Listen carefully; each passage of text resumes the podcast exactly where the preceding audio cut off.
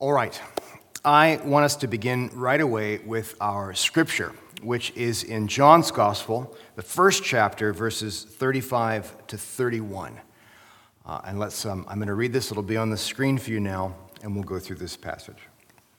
Again, the next day, that was a dog. Sorry, saying the dog wants to hear the scriptures as well.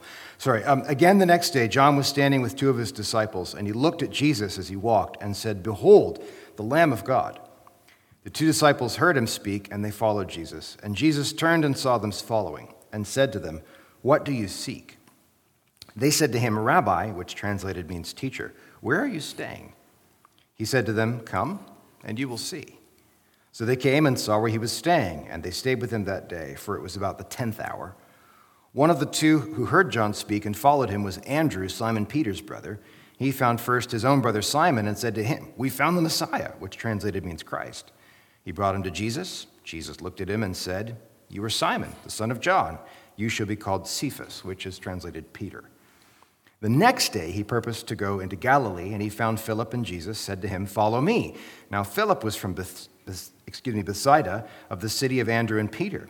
Philip found Nathanael and said to him, We found him of whom Moses in the law and also the prophets wrote, Jesus of Nazareth, the son of Joseph. Nathanael said to him, Can any good thing come out of Nazareth? Philip said to him, Come and see. Jesus saw Nathanael coming to him and said of him, Behold, an Israelite indeed, in whom there is no deceit. Nathanael said to him, How do you know me? Jesus answered and said to him, Before Philip called you, when you were under the fig tree, I saw you. Nathanael answered him, Rabbi, you are the Son of God. You are the King of Israel. Jesus answered and said to him, Because I said to you that I saw you under the fig tree, do you believe? You will see greater things than these. And he said to him, Truly, truly, I say to you, you will see the heavens opened and the angels of God ascending and descending on the Son of Man. So the passage gets us into the early days of Jesus' ministry. Uh, John's been baptizing people, they've been repenting, turning back in faith.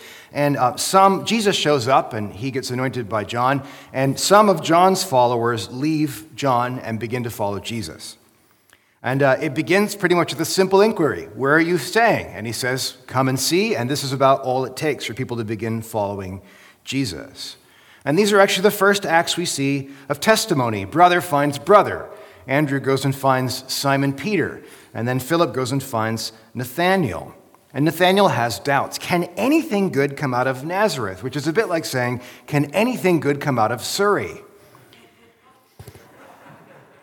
I used to live in Whalley, so I'm, I'm, I'm there. Like, it's, can anything good come out of here? It's kind of a backwater. What's going to happen here? It's, this is expectations are coming up. And Philip says, Come and see. Come check it out for yourself. But ironically, or interestingly enough, in this section, verses 46 to 51, it's Jesus who sees through Nathanael, straight through to his heart. Here's an Israelite in whom nothing is false. And so Nathanael comes to see Jesus, but in fact, it's Jesus who sees through to Nathanael, and in that moment, Nathanael believes. Something clicks. So, in this little snapshot moment from the beginning of John's gospel, face to face with Jesus, Nathanael's reasons dropped away. He had ideas about the value of Nazareth, and he had ideas about the value and criteria for prophets, where they ought to come from. But face to face with Jesus, none of those ideas mattered anymore. And in, in the face to face moment, the testimony of Philip and Andrew and Simon was ratified. They said a thing, now I've seen it for myself. And I want to propose to you that the proper goal of all the evidences we look at is encounter.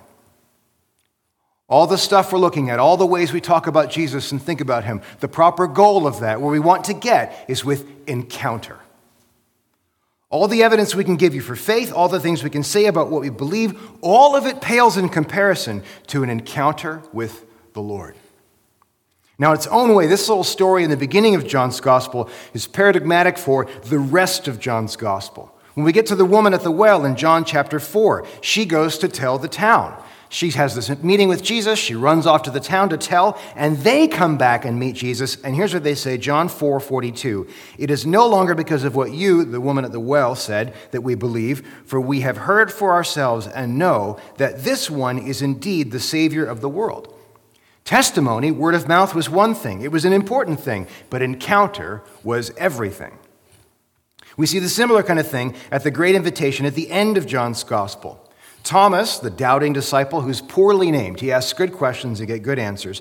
Thomas doesn't believe that Jesus has come back. He says, Unless I put my finger in the hole in the hand and put my hand in his side, I won't believe this thing has happened. And so Jesus shows up and says, Thomas, stick your finger in, put your hand here, believe right? And his response, uh, he says, My Lord and my God. There's lots to say about that. I'm not going to say it now. But Jesus' response to Thomas is what matters for us. This is John chapter 20 and verse 29. Jesus says, Because you have seen me, have you believed? Blessed are they who did not see and yet believe. In other words, at this moment in John's gospel, he turns from Thomas to you, the reader. Thomas, you got to see me and you've believed. Blessed more are you all who are reading this story and have believed even though you haven't had the chance to touch me and hold me and see me in this way. And so John's blessing turns to us. The value of testimony is really significant. And at the back of this is an overarching invitation rooted in the Old Testament that we see in a place like Psalm 34, verse 8. Oh, taste and see that the Lord is good. How blessed is the man who takes refuge in him. That's too important for me to say alone. Would you read those words with me right now? Ready? Oh, taste and see that the Lord is good. How blessed is the man who takes refuge in him. It's a pretty straightforward invitation. Taste, taste and see. It's not observe and speculate, right? It's not sample and ruminate. It's not hear and think. It's sink, taste, put the teeth of your heart into the good news of God and see if this is really good news. Get it inside you, get it deeply inside you, chew on it, and then find out for yourself that God is all goodness and all perfection and that He answers the longing of our deepest desires. But you got to taste to find that out. Now, the Latins had a lovely word for this. They called it ruminatio, from which we get our word rumination. It's the word for a cow chewing grass, right? You know how cows' jaws work? They go like this, right? Sideways. Some of you haven't seen many cows. And they roll the food around in their mouths and they grind it up. And that's the invitation to us get God in you and chew and let the saliva. Oh, I won't, let's not do this because we get to metaphors of forming cheese, and I don't think that's where we want to go. Get it in you, taste and see. And this is the place where I've wanted us to land our series on Epiphanies. We've considered the Magi who, through their study of the natural world, were led to worship Christ. We looked at the Ethiopian who, through his study of Scripture, was led to worship Christ. We came back to the Magi, reflected on how God's truth throughout other religions was part of what led them to Christ. But the end of all their searching, the end of all their inquiries, has always been Christ. For Dave's sake, I will quote from the prophet Bono I've climbed the highest mountains, I've run through the fields, I've run, I've crawled, I've scaled these city walls only to be with you, but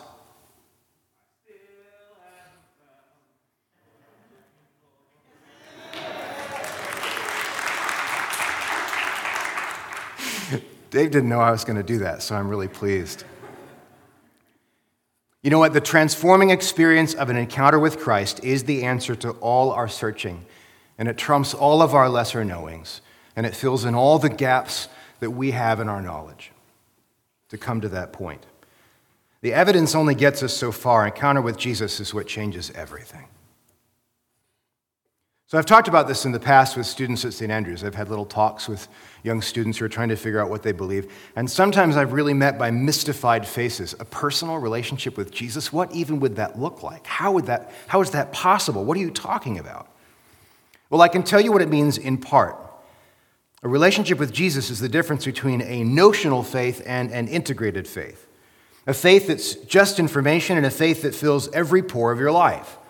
And the line we have to cross between the two is marked by this business of encounter. You've got to meet him somehow. Now, let me be perfectly explicit so there's no confusion. I want each and every one of you to encounter Jesus. I want you all to meet him. I want you to have that experience. I don't want you merely to know things about him. I don't want you to have a collection of facts in your head. I want you to hear and respond to the call of the psalmist to taste and see that the Lord is good. I want you to know for yourself. not because someone else told you. Now, I want us to do this for ourselves. I want us to do it individually, and I want us to do it as part of our mission to the North Shore. I want you to taste, and then I want you to be able to say to the Nathanaels who are in your life, Come and see. Come and see. It's good. I want you to try it. So, big question how do we encounter Jesus? How do we help other people encounter Jesus? And this gets us immediately to a problem. Isn't Jesus gone? Okay. Maybe this is right where you went, this is where I go.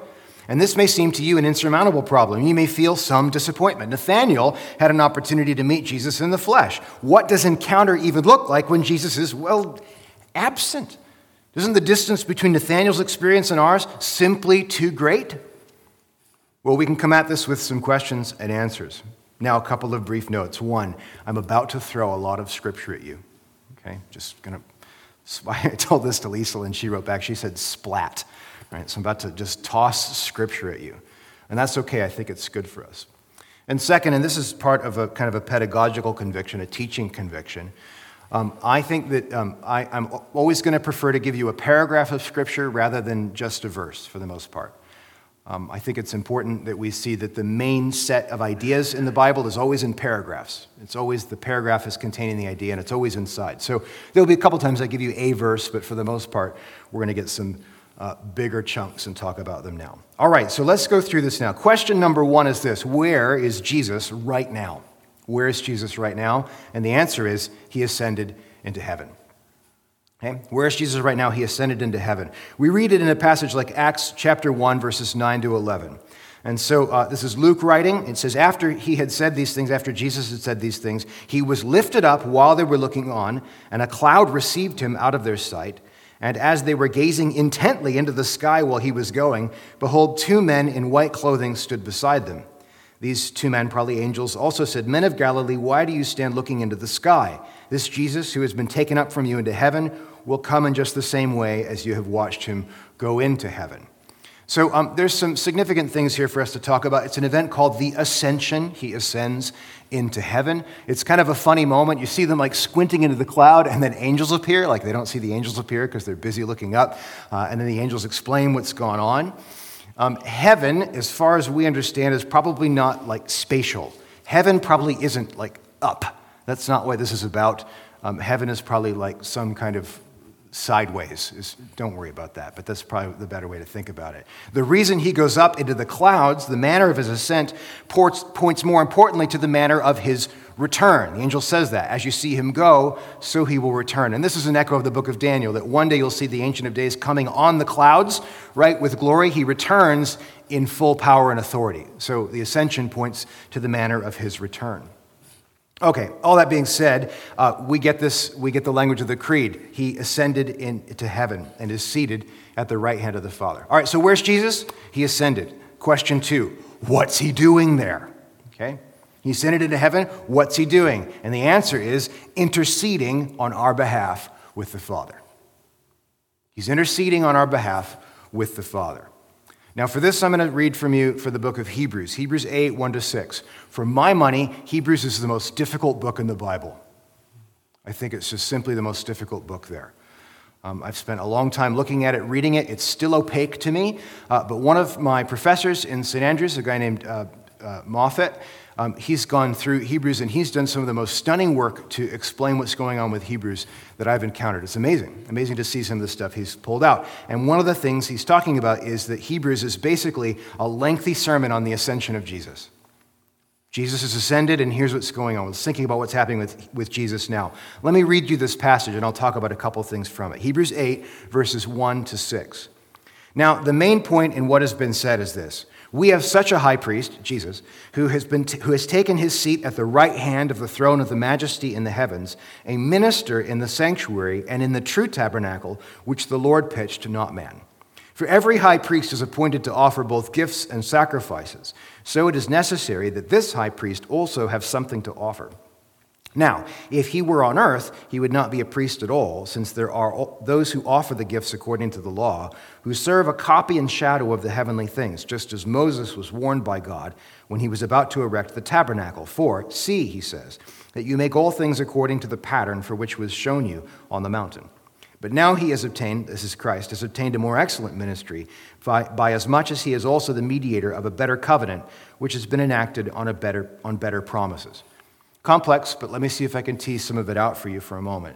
You guys probably know a little bit about Hebrew sacrifice that once a year, the high priest carries the blood of an innocent animal into the Holy of Holies and offers it as atonement for God's people innocence making people innocent. That's kind of the logic of sacrifice going on. The high priest does this on his behalf and on the behalf of the people. Now, verse 5, in this passage, the author of Hebrews has talked about that whole sacrificial system being a copy and a shadow. In other words, Jesus was the actual sacrifice, and all the stuff in the Old Testament was, was, a, was the afterimage of what he did on the cross.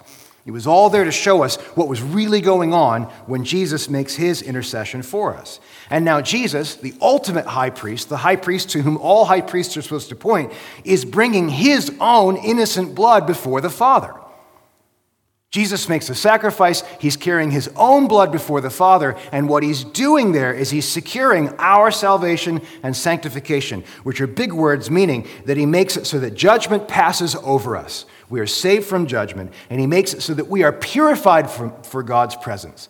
That his blood makes it so that we can live in the presence of God. And in this process, what Jesus is doing is praying for us, which is kind of cool. Where's Jesus right now? He's sitting at God's, he's sitting at God's right hand saying, um, My child Brad is here. Right? And I, I've got, I've got concerns for him. Well, I don't I care. I care about him. My child Sarah is here. He's praying for you. Right? That's what Jesus is doing. Jesus is busy praying for you to the Father. That's where Jesus went. King of Kings and Lord of Lords is busy interceding on your behalf. So, question three how do we encounter him? If he's busy in the heavens doing this thing, how do we encounter him? Answer through his Holy Spirit. We encounter through him through the Holy Spirit. John 16, verses 5 to 11. Uh, this is the upper room discourse. Jesus is hanging out with disciples. He's about to go away. He's explaining what's happening to them. And here's what he says But now I am going to him who sent me. And none of you asked me, Where are you going? But because I have said these things to you, sorrow has filled your heart. But I tell you the truth, it is to your advantage that I go away. For if I do not go away, the Helper will not come to you. But if I go, I will send him to you. And he, when he comes, will convict the world concerning sin and righteousness and judgment, concerning sin because they do not believe in me, concerning righteousness because I go to the Father and you no longer see me, and concerning judgment because the ruler of this world has been judged. Now, I hope this is among the more straightforward of the passages we've looked at so far. I hope you can pretty much clearly see the logic. Jesus ascends, the Spirit comes down. And according to Jesus, the Jesus has ascended so that the Spirit could come down. This was the plan. This is what God had in mind. And effectively, the Holy Spirit has replaced the presence of Jesus on earth. Now the Spirit has replaced the presence of Jesus on earth. This is not the time to detail our entire theology of the Holy Spirit. And in fact, I've got plans to come back to Holy Spirit sometime, hopefully later this year, maybe after Easter. Uh, we can start to think about some of these things together. I'm not sure yet. I haven't made that plan. But I'm going to give you some key points about the theology of the Spirit. They won't be on the screen, and I'm afraid I'll go over them fairly quickly. So there's three of them. Number one, the Holy Spirit is the presence of Jesus Christ. Where the Spirit is, that's where Jesus is. Okay? That's part of our theology of the Spirit. Number two, when you believed, you received the Holy Spirit as a gift, a deposit, a seal of God's promises. This is very clear. The moment you believed, God puts His Spirit in you as a seal, a promise of the resurrection power of God, that this is landing in you. So God's Spirit, the Spirit of Jesus Christ, rests in you by faith, because of faith. And third, therefore, because the Spirit of Jesus is in every believer, Every Christian is a possible means of encountering Jesus, which might be a little bit alarming.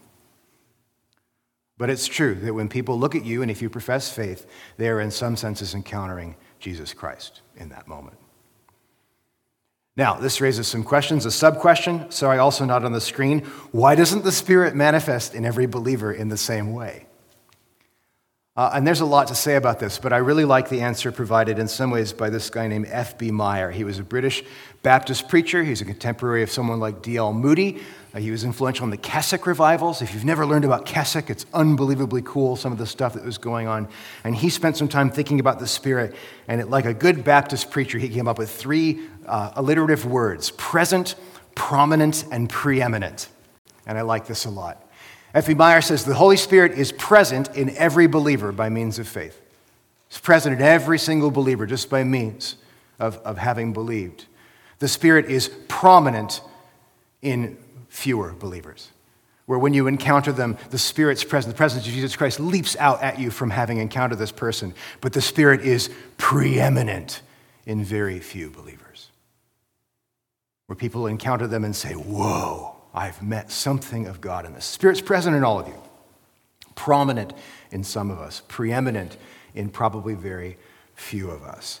And I think there's some um, pretty scary reasons for why we might not want the Spirit to be pre- preeminent in us. We're going to get to those in a moment. Okay, question number four, getting out to this. We meet the Holy Spirit. This is how we encounter Jesus. Yeah, the question is, but how do we encounter him? Like, how do we make this encounter happen a little bit? Well, I've got an answer now in three parts. So, ready? Answer part one ask. You just got to ask for it. Uh, and this is wonderfully explicit. Luke chapter 11, verses 9 to 13. So I, Jesus, say to you, ask and it will be given to you, seek and you will find, knock and it will be open to you. Some of you have heard that verse and thought it's just about prayer requests. It's not. It goes on. For everyone who asks receives, and he who seeks finds, and to him who knocks it will be opened. Now, suppose one of you fathers is asked by his son for a fish. He will not give him a snake instead of a fish, will he? Or if he asks for an egg, he will not give him a scorpion, will he? If you then, being evil, know how to give good gifts to your children, how much more will your heavenly Father give the Holy Spirit to those who ask him? Now, this is wonderfully straightforward, and it's one, as, a, as a dad, it makes perfect sense. My kids come to me and said, Dad, I would like a bowl of cereal. I don't pour them a bowl of rocks. Dad, I'd like pasta for dinner. I don't pour them a bowl of worms, although I joke about it sometimes. My kids ask for things, and I give them the best things I can because I love my kids. How much more will our Heavenly Father give His greatest gift, the Spirit, to anyone who asks Him? God doesn't mean to deny you any good thing that He can give. And the best thing He can give is Himself. So you ask, you're going to get because He wants to give this to you. He's eager to give it to you. But this comes with a part two to this answer, all right? So, part two, how do we encounter him? Part two is we have to surrender to transformation. We have to surrender to transformation. Look again with me at John chapter 16, verse 8. We read this a minute ago. And he, the Spirit, when he comes, will convict the world concerning sin and righteousness and judgment. Well, the Holy Spirit is the light of God. He's the source of our epiphanies. He's the one that makes things go off for us. But light illuminates darkness. And when the light goes off in our hearts, it exposes the nasties that might be crawling around in there. I've lived in places where you turn on a light at night and cockroaches scurry around the corners. Sometimes the Holy Spirit goes off in our heart, and you guys have some cockroaches in your heart. Well, we do, sorry, not you guys. We've got cockroaches inside us, don't we? And lizards and mice and things that are just not pleasant, scurrying around, fleeing the light of God's revelation. And asking for the Spirit means allowing the Spirit to do that illuminating work to convict us and I want to suggest that some of us haven't been filled with the Holy Spirit precisely because we're afraid of what He will reveal when that happens. So this morning we sang the words, Holy Spirit, you are welcome here. And I think what happens is we want to feel the Spirit and we want the power of the Spirit, but we don't like the illumination of the Spirit. He's not quite so well. Holy Spirit, you are welcome here, but not here. Okay? Just keep this, let's just put this over here, Holy Spirit. You don't have to look this way. I'm busy. So, part of this means surrendering to transformation. Uh, Romans 12, 1 and 2, lovely passage of scripture, same kind of deal. Here Paul says, Therefore I urge you, brethren, by the mercies of God, to present your bodies a living and holy sacrifice acceptable to God, which is your spiritual service of worship. And do not be conformed to this world, but be transformed by the renewing of your mind, so that you may prove what the will of God is, that which is good and acceptable and perfect. There's so many wonderful things to say about these verses. I'll just say two of them briefly. One is that if you are presenting your body as a living sacrifice, it has a habit of squirming off the altar. It just wants to get out of that position, and surrender is an uncomfortable place to be. Second, uh, in here it says, which is your spiritual service of worship. This is one of the greatest mistranslations in the history of Bible translation. The Greek word is logikein. It means logic or reason. It is your reasonable act of service. To offer yourself is the most reasonable thing you can do in light of how God has revealed himself. And this use of the word spiritual suggests that it's just this notional, ephemeral thing that doesn't really matter. No, God is asking you to make a reasonable choice in light of who He's revealed Himself to you to be. Okay? And it's an act of surrender. And like I said, surrender may be the least popular word in the English language these days, but I believe that we will not be able to taste and see that the Lord is good unless we are willing to surrender to Him, to the illuminating, filling power of the Spirit. An undeniable part of the Lordship of Christ is the business of allowing Him to be Lord. And the Spirit is where He exercises that Lordship in our hearts. So I gave you part one of the answer was to ask, and part two of the answer was surrender to transformation. And the third part of the answer for how we get connected with the Spirit is to hang out with the church. Hang out with the church. Get around the people of God who are filled with the Spirit.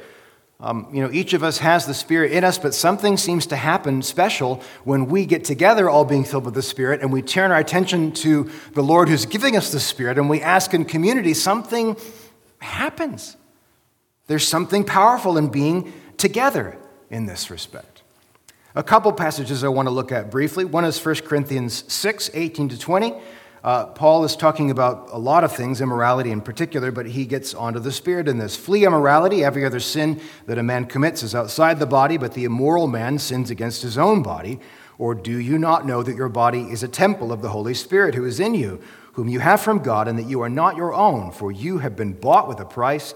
Therefore, glorify God in your body. Now, this is great. The Spirit's living in you. You're a temple. And we could wrongly conclude that this meant that we should be uh, deeply individualist in this stuff. And Peter gives us a nice corrective. 1 Peter 2, uh, this is 4 and 5 and 9 and 10 and coming to him, that is Christ, as to a living stone which has been rejected by men, but is choice and precious in the sight of God, you also, as living stones, are being built up as a spiritual house for a holy priesthood to offer up spiritual sacrifices acceptable to God through Jesus Christ.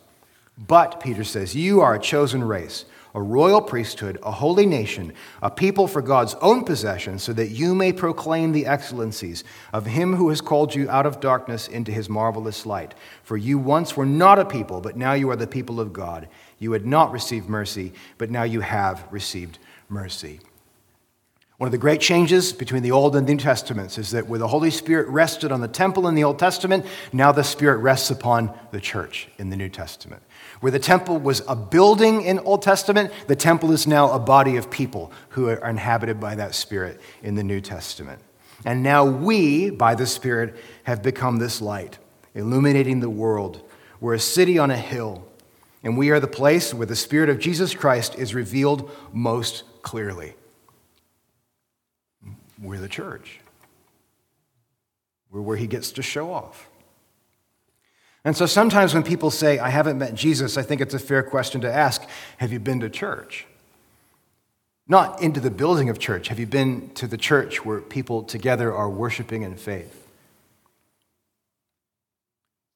In a minute, we're going to um, invite the Spirit in worship, and we're going to pray and we're going to sing together.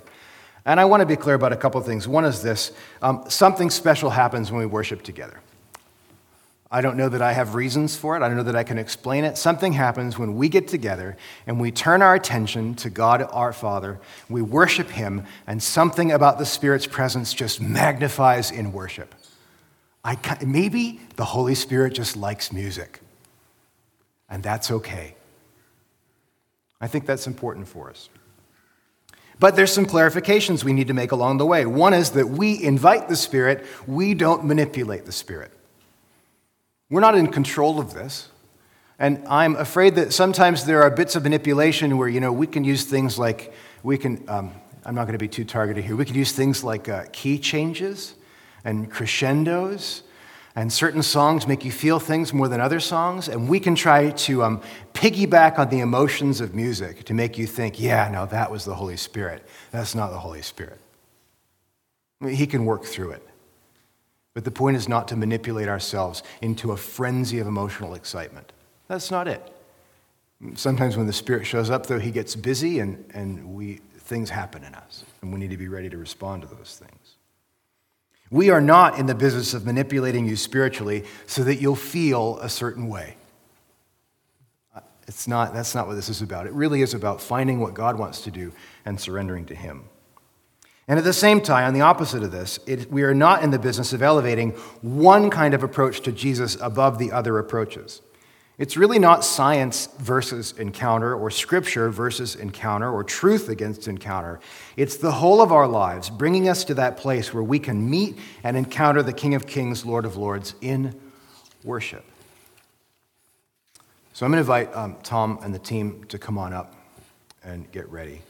And we're going to turn now to a time of praise and worship. We're going to exalt our Lord Jesus together. And we're going to do this to the glory of our, the Father and in the power of the Spirit.